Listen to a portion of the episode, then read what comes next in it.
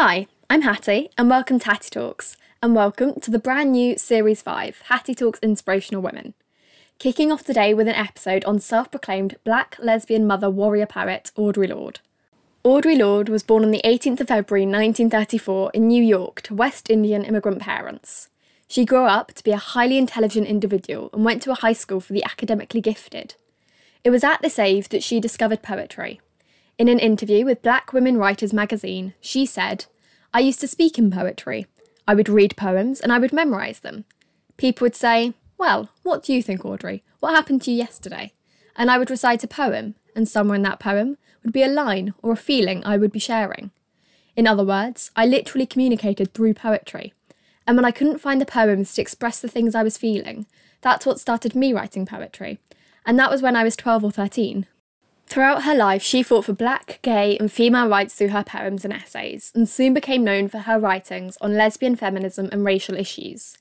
She was famous for her belief in the power of language confronting justice and bringing about change in the world, and often aimed to do this in her powerful speeches and poetry. However, she held what were largely considered controversial views, and whilst teaching, her political opponents would often try to discredit her amongst her students by announcing her sexuality. She didn't stand down in the face of this, and instead famously said, The only way you can head people off from using who you are against you is to be honest and open first, to talk about yourself before they talk about you.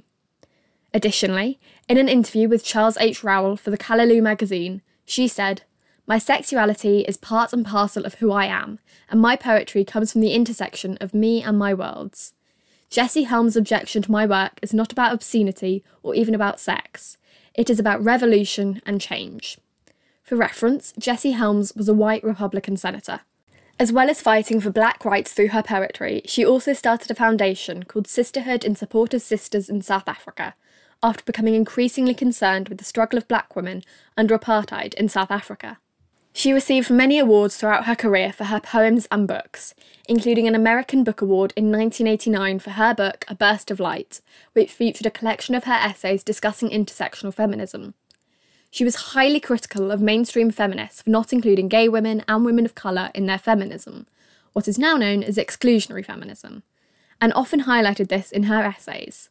For example, a quote from her book, Your Silence Will Not Protect You, reads What are the words you do not yet have? What do you need to say? What are the tyrannies you swallow day by day and attempt to make your own, until you will sicken and die of them in silence?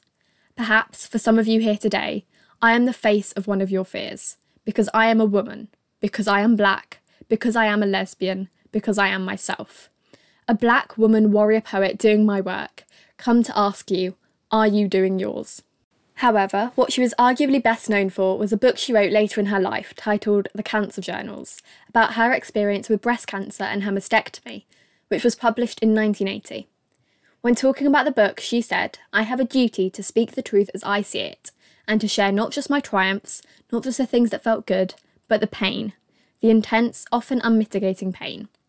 Sadly, she passed away on the 17th of November 1992 in St. Croix, an island in the Caribbean Sea after her 14 year battle with breast cancer.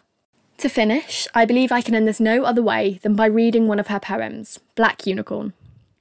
And when the sun rises, we are afraid it might not remain. When the sun sets, we are afraid it might not rise in the morning.